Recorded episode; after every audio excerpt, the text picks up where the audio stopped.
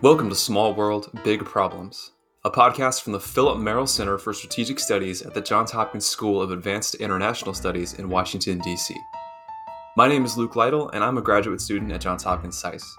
My guest today is Andrew Boyd, who recently retired in August 2023 as the director of the CIA's Center for Cyber Intelligence, or CCI. Prior to this role, he served in many positions in the Operations Directorate of CIA, with a focus on human intelligence. Prior to serving at CIA, he served as an officer in the United States Air Force. Andrew Boyd is currently an adjunct professor at the Alperovitch Institute of Johns Hopkins SAIS, where he's teaching U.S. cyber policy and the cyber aspects of the U.S. intelligence community. In this interview, Professor Boyd and I discuss his transition from human intelligence to cyber intelligence, the cyber threat landscape from the U.S. perspective, the integration of the private sector into U.S. cybersecurity strategy, and current policy discussions about the future of U.S. strategy in cyberspace. As a director of cyber operations at CIA, Andrew Boyd has had extensive and direct experience with all these topics. We hope you enjoy this episode of Small World, Big Problems. All right, Professor Andrew Boyd, welcome to Small World, Big Problems. Thanks so much for coming on the podcast today. Thanks, Luke. Appreciate the opportunity. All right, so we'll get started with your career background. Wanted to ask uh, about your transition from human intelligence to cyber intelligence. And the goal of the question is to show the audience, I think some of them might be intimidated or think that cyber is a little bit inaccessible. So I wanted to ask about what that transition was like from human intelligence to cyber intelligence. Well, so, uh, you know, my last job at CIA, as, as you noted in your introduction, was as director for the Center for Cyber Intelligence, sorry, director of the Center for Cyber Intelligence. And and you know, CCI as we call it, the the Center for Cyber Intelligence has sort of one foot in the human intelligence camp, so to speak, and one in the technical uh, operations, technical collection camp. In, in addition to having a very robust strategic analysis capability, both on nation state and non nation state cyber threats uh, in 2023 and frankly throughout most of my career since uh, 19 you know since you know the height of the war on terror technical operations have, have frankly worked hand in glove with with human operations. So I, I think the transition started very early in my career and just uh, you know sort of went over time to the point where I, I guess the director of CIA thought I had a, a good mix of those skills and leadership uh, in those skills. So I, I, don't really consider it a transition. Uh, perhaps in the Intel community, it's an a, a evolution uh, of where we ha- do what we call blended operations, human, uh, technical operations, cyber operations, and then all of the other ints, which provide the appropriate analytic picture to our policymakers and other decision makers uh, throughout the government. I, I, from a personal level, fell in love with with cyber operations and and everything that went into countering uh, the cyber threat. So so one could see how that would be a, a personal e- evolution. I do not think you know smart professionals should be intimidated by the cyber world. You don't necessarily. We need lots of computer scientists, electrical engineers, uh, and, and, and other deeply deeply technically skilled people but there's a whole variety of career fields that go into that. And I, I think, frankly, the Alperovitch Institute with, within the School for Advanced uh, International Studies at Hopkins is a perfect example of that. There's a lot of very technical people in the Alperovitch Institute, but there's a lot of folks that bridge the gap between international relations study uh, into the cyber world who don't necessarily have a deeply technical uh, background. And I think, you know, that's a microcosm of the broader world when it comes to technology and national security. Okay, yeah, that makes sense. Bridging the gap from the other disciplines over to cyber intelligence. What would you say are some of the skills that you developed working in human intelligence that still transferred over well to cyber intelligence? So I, I said this, and I, you know, as a as a adjunct professor at Hopkins, I, I, I forced, and I, I, say that in air quotes, although you can't see this because it's a podcast but to, to focus on risky.biz, an Australian cybersecurity podcast, which I was a guest on uh, earlier this year. And, and, Patrick Gray, the host of the show, asked me that uh, the very similar question, like what was the the most important skill set or attribute of a successful uh, intelligence officer in CIA? And, and I said, Uh, you know, people frequently say, uh, you know, I come from the directorate of operations and I was a case officer. People say you have to be extroverted and be able to meet people and and and and do that sort of thing. And obviously on the the Center for Cyber Intelligence side, have deep coding skills. And I said, those are all critically important skills, but you're asking the most important skill for an intelligence officer is self awareness. Um, because a lot of the work you do, you're on your own. Throughout my career, uh, I was on my own in the streets of various countries doing operations. There was nobody looking over my shoulder, quite literally and figuratively. Same thing goes for cyber professionals. You have to be self aware enough to know about what your strong suits are, what you're weak at, what you need improvement at, and finding a path on your own to self improve on those sorts of things. Because you, you can, you know, tell your your superiors you know that you're perfect and you're doing everything great. You can tell your subordinates you're doing that. You theoretically can tell your peers but that's a heck of a lot harder. But the one person you cannot lie to is yourself.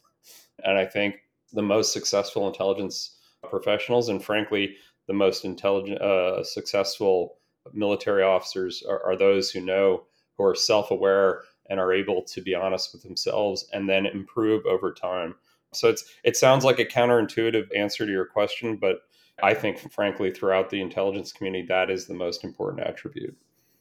No, that makes absolute sense and I appreciate that that insight because as intelligence officers, we need to be focused on the threat. That's a big part of the job. But before we can understand the threat, we need to understand ourselves, our own assumptions, and our own weaknesses. And so transitioning over to the threat landscape itself, that's the next group of questions I wanted to ask based on your experience. I want to start with China as the largest threat. The Trump and Biden administrations have described China as the US's pacing threat. They've got a robust operational cyber capability. They have a lot of resources and people assigned to that goal. So, how would you say, based on your experience, the Chinese government uses cyber operation to achieve their strategic goals and if you have some examples that you could cite as well. Yeah I, mean, I would say you know every nation state uses their cyber tools very differently just as every nation state uses their intelligence tools differently. And i would argue that the prc's primary goals with their with their cyber tools are the continuing theft of intellectual property across the board in the us industry to advance to, to sort of leapfrog ahead and capitalize on 30 40 50 years of american research and development on a variety of fields including uh, most critically the defense industrial base and, and our you know very advanced uh, national security technology. So I, I would argue that the prc be, because of that and, and because they intend to use their cyber tools not only to collect intelligence which i would argue intellectual property theft is collection of intelligence, just not the way that we would do it for a variety of legal and you know constitutional reasons. We just don't use our intelligence tools for that sort of thing. But it still is intelligence collection. And then preparing, you know, for a potential, you know, God forbid, conflict, nation state conflict between the United States and China or or you know, PRC and, and other nations uh, in East Asia or elsewhere. Um, using those tools in phase zero of conflict uh, what we would call operational preparation of environment and understanding that those environments or pre-positioning capability to support the PRC uh, during a period of conflict. So, you know, China uses their cyber tools like that, but our other adversaries, Russia, uh, the DPRK, uh, Iran, they use their cyber tools effectively, just very differently. And, and we've seen the Russians attempt to use their offensive cyber tools to, I would argue, fairly minimal effect in Ukraine, thanks in large part to the Ukrainians' capabilities in defense, the Ukrainians' capabilities and partnerships with a variety of American private sector companies, and sorts of things like that. The Iranians use their their cyber tools for you know very effectively in my mind and that is not a position of advocacy it's a position of strategic analysis in the realm of coercive diplomacy as we saw with their attacks against uh, infrastructure uh, the Albanian government as an expression of their dislike of the Albanians hosting the Mujahideen al-Khalq, an opposition group, you know, against the Iranian government currently. Another example of how a nation state uses cyber tools. And finally, the DPRK, you know, they, they wanted to raise money for their weapons programs. The sanctions uh, against the DPRK were really effective. So they started stealing cryptocurrency and attempting to convert it, and you know, billions of dollars of uh, cryptocurrency and attempting to convert it into fiat currency to fund their weapons programs. You know, but again, using their cyber tools to do that.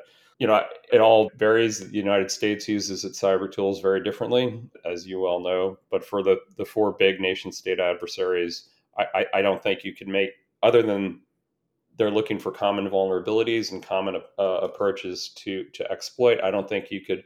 Uh, n- none of them are, are exactly the same on how they employ their cyber tools. Okay, no, thank you for the broad the broad overview of all those different cyber threat actors.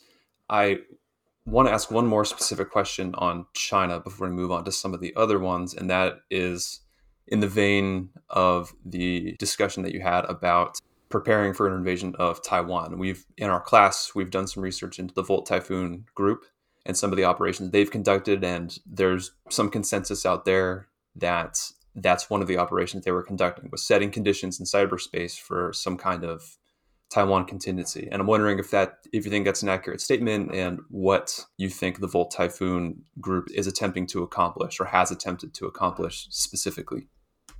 Yeah, I, mean, I, I think the Volt Typhoon situation was, you know, beyond the cross Taiwan Straits. I mean, it was, it was, you know, again, phase zero battle attempting to, you know, prepare the environment to to a PRC uh, advantage, principally in critical in critical infrastructure and and prepositioning on critical infrastructure. You know, so so there the intelligence community had intelligence related to that, but the private sector had quite a bit of information as well, and and I think I think the, the greatest success as it, as it relates to the release of Volt Typhoon was the nexus of the pu- public private sector, principally the intelligence community, and then DHS CISA, uh, and and the private sector, Microsoft being the principal contributor to that issue. I think that you know, our, the most important lesson learned is that those sorts of partnerships are going to be critical to any future exposure and mitigation of any nation state threat against critical infrastructure. It just so happens that Volt Typhoon was tied to the PRC or is tied to the PRC, uh, and it won't be the last one. I, I, don't know what it will be named next. Um, uh, Volt, Typhoon uh, it is a naming convention, you know, that that will probably continue as as it relate, relates to that threat. But but again exposing these, mitigating these, and then providing the private sector with classified and you know or, or declassified but U.S. government provided intelligence and fusing that with private sector intelligence, so to speak, uh, I think is going to be critically important to defend the United States against that ongoing threat to our critical infrastructure. So that's a good segue to the important topic of public-private partnership, especially in cyberspace. So, what other examples did you see when you were director of CCI of successful cooperation between the federal government and private cybersecurity firms or private tech firms? And maybe what are some some recommendations you'd make going forward as to deepen that cooperation, make it more effective? Well, our DNI, the Director of National Intelligence, Avril Haines, even before the start of the Biden administration, when she was uh, still civilian, was was part of a study that concluded that the intelligence community needed to demonstrate better value to the private sector.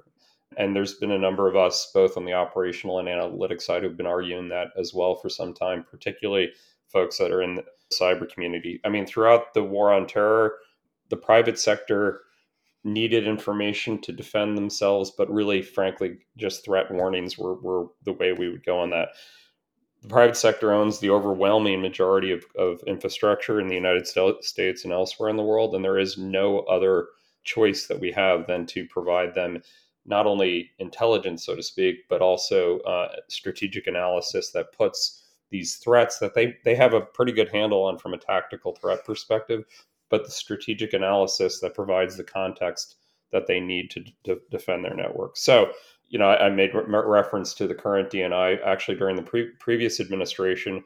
You know, during the COVID pandemic, we were as a nation developing uh, vaccines. Uh, that was called Operation Warp Speed, as, as you may remember. There was enormous amounts of nation state and non nation state cyber threats against the pharmaceutical companies, Pfizer and, and otherwise, Merck, uh, companies like that. And so we we had to provide uh, those those the threat analyses to those companies because they're not traditional tech companies that have a vector into the national security community already. They tended to not have any staff that had security clearances. They they tended to not really have a whole lot of connectivity to the intel community at all. A, a slightly bit more connectivity to DHS CISA, but not but not a whole lot. So you know the intel community collects intelligence against a wide variety of threats we provide analysis to our partners within the US government, and then our partners find ways, you know, in collaboration with the intel community to declassify that information to make it effective to defend whatever it is we're trying to defend against. And we did that during Operation Warp Speed, and I think it had a demonstrable effect on on you know alerting to the pharmaceutical companies that they needed to tighten up their security so that they could continue on their exquisite work of, of developing uh, mRNA vaccines and whatnot, um, which obviously we are all very thankful for. But I think that that's an example outside of more traditional military preparation of the battlefield that we will continue as an intel community to play a supporting role, not a lead role, but a supporting role for DHS, CISA, and others to do that very, very critical work. So one follow-up question on that is is that a difficult process to do to get that information to the US firms or US entities that need it? And is that something that we're trying to make easier as the relationship expands into the future? The, the, the delivery of the information wasn't the hardest part. It was it was getting the information cleared. I mean, the intel community typically they're they have a the easy button is to say sources and methods. We can't tell you anything. Give us a call later. And you know, I I think we've moved past that now, the Intel community, other than uh, the cybersecurity director, which has a very public facing uh, role, especially with the defense industrial base, Rob Joyce uh, and his team are, are, you know, they have an entire apparatus whose sole job is interfacing at an unclassified level with, with the defense industrial base. CIA doesn't really have that, at least not in a, in a public sort of way. So, really, delivering the, the intelligence to customers who do have that role most frequently DHS CISA outside of the defense industrial base context, or FBI cyber when there's a mitigation issue, or they're attempting to gather information to prosecute a, a cyber actor either domestically or internationally. You know, so so yes, it was challenging the declassification process, but I think we've developed a repeatable process that it's going to be considerably less difficult in the future. Okay, and on on the topic of process and policy, I have a broader question about cyber policy in general. Based on your experience, I want to talk about the concept of persistent engagement, which is a term that General Nakasone put forward. Uh, he's the director of, of the NSA and the commander of Cyber Command for the listeners. That's how he describes the current U.S. approach to cyber operations. So, what what does he mean by persistent engagement? And how does that differ from other domains of warfare or other intelligence disciplines specific to cyber? So, yeah, I'd say off the bat that General Paul Nakasone is one of the most phenomenal leaders we've ever had in the intelligence community and national security community in general.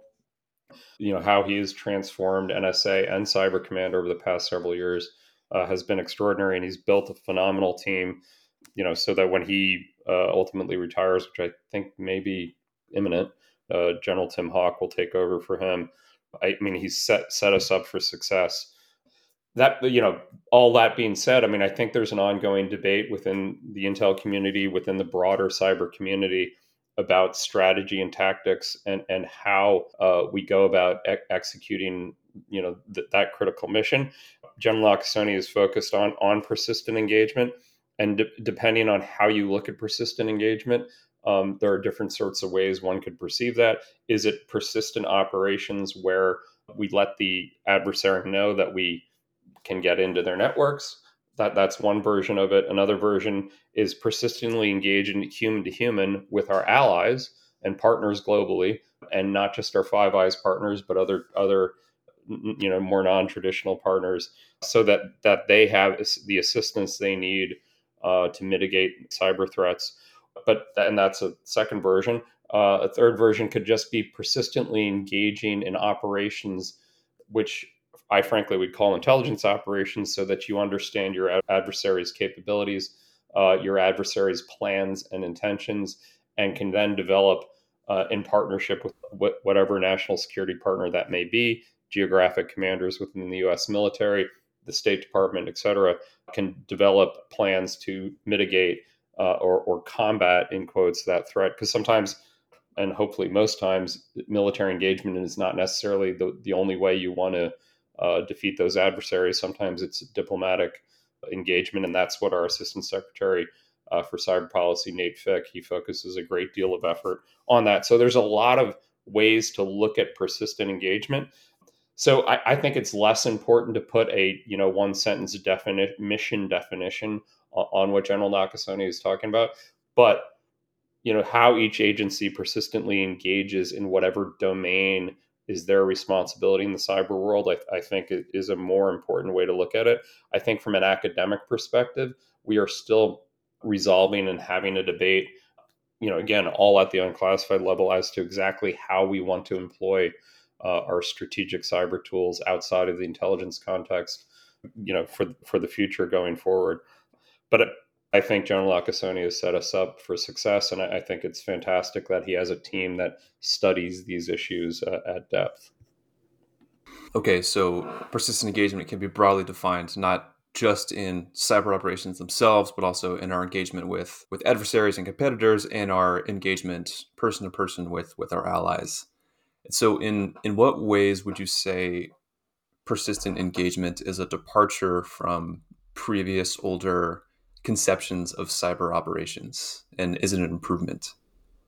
I, I mean, I think again, the, the academic di- discourse on this is is probably not completed, but I think a, a majority of folks would would argue that we had a decade ago, or or maybe slightly less than a decade ago, were worried that the use of cyber operations uh, that would, would be detected by ad- adversaries would be escalatory and could lead to a devolution of international relations with, you know, name your country uh, adversaries or otherwise, and that it would be escalatory uh, in the same context as, you know, sending a carrier battle group off of the coast of, of an adversary's uh, littoral region or you know other escalatory uh, events you know arming our, our partners against other adversaries and whatnot.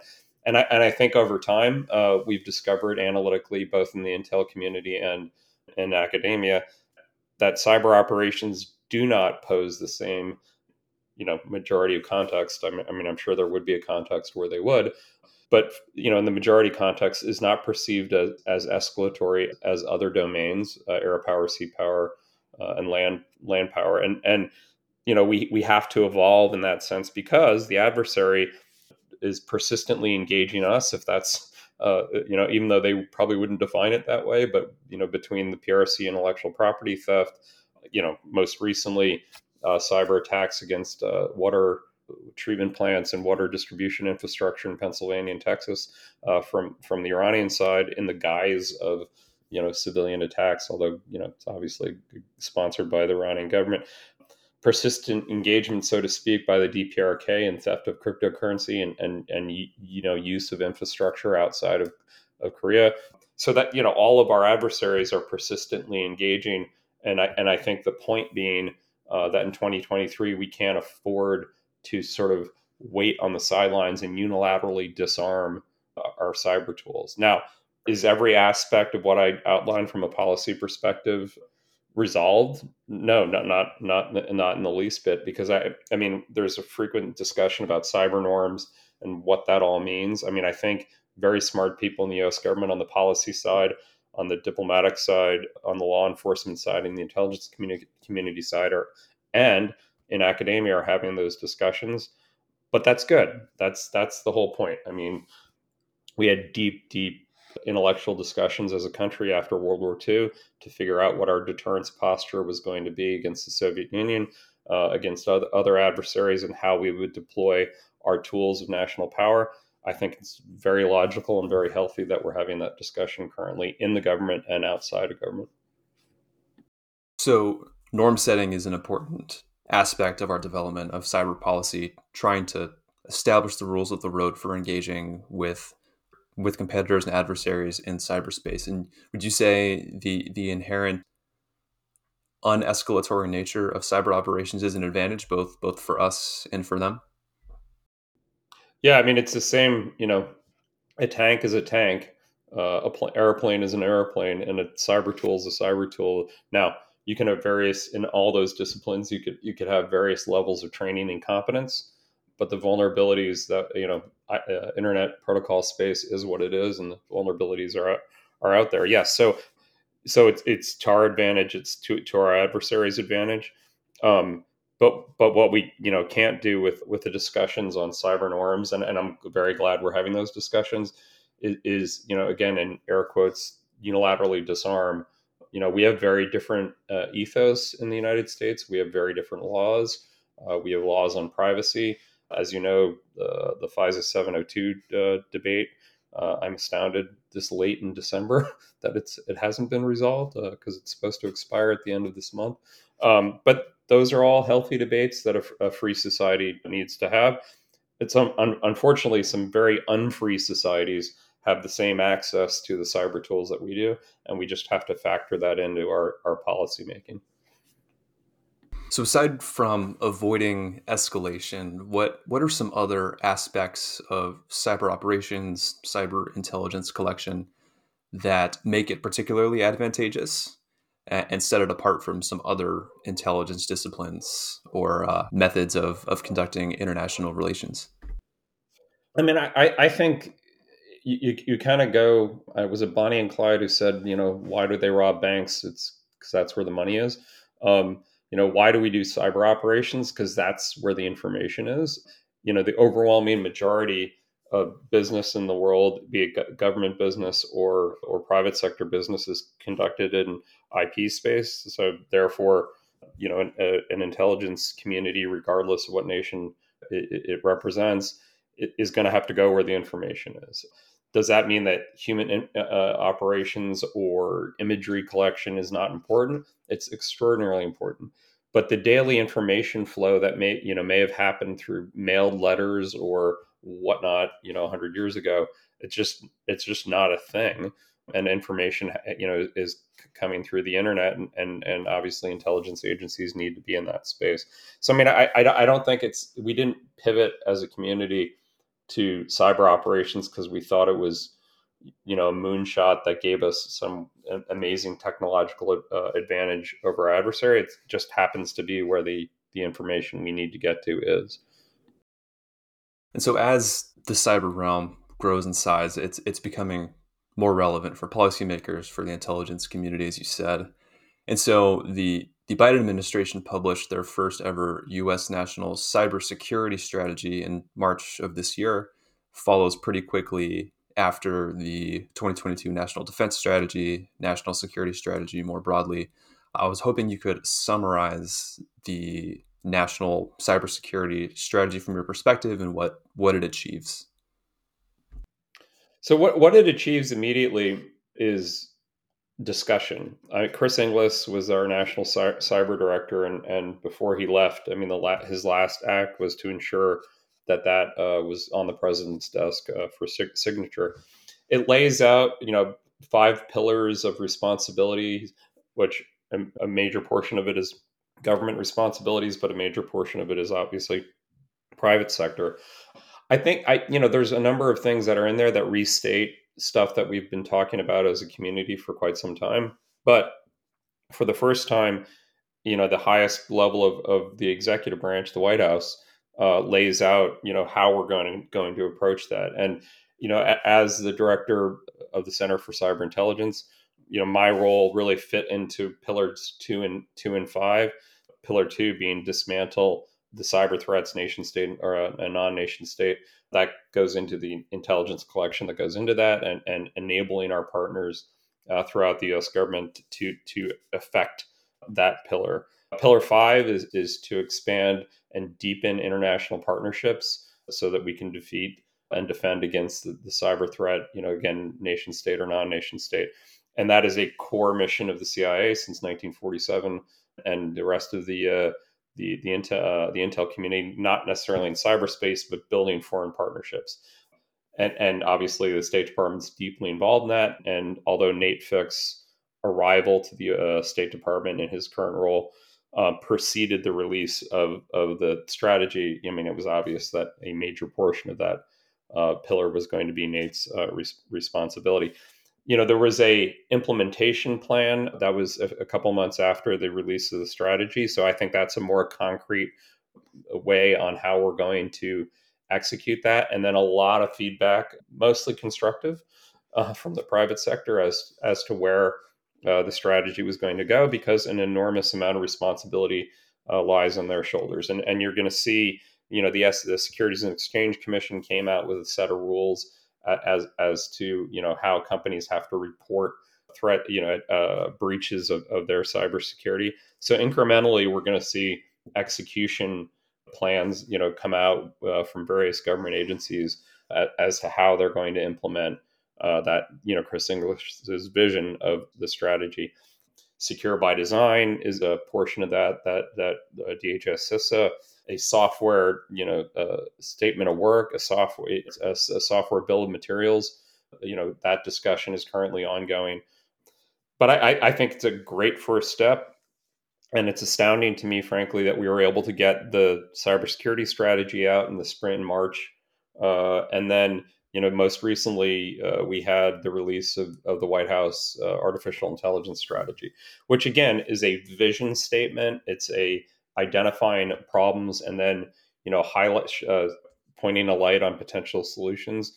Um, a very lengthy and dense document that that I really think is you know we're you know granted the European Union just passed some uh, legislation on AI, but you know I, I think we have a pretty good roadmap in the United States, and frankly, the overwhelming majority of the companies that are doing the legwork on artificial intelligence are American companies. So, um, so I, I think all of these sorts of policies, whether they're from the executive branch, whether the, they're the execution of the policies by government agencies, uh, I think we're heading in the right direction. I think the next step, hopefully in 2024, uh, is is getting uh, Congress on the legislative side to actually uh, lock this in with actual, you know, legally binding requirements uh, within the country. That's going to be an enormous amount of debate between the government and private sector, but that's the way it's supposed to be.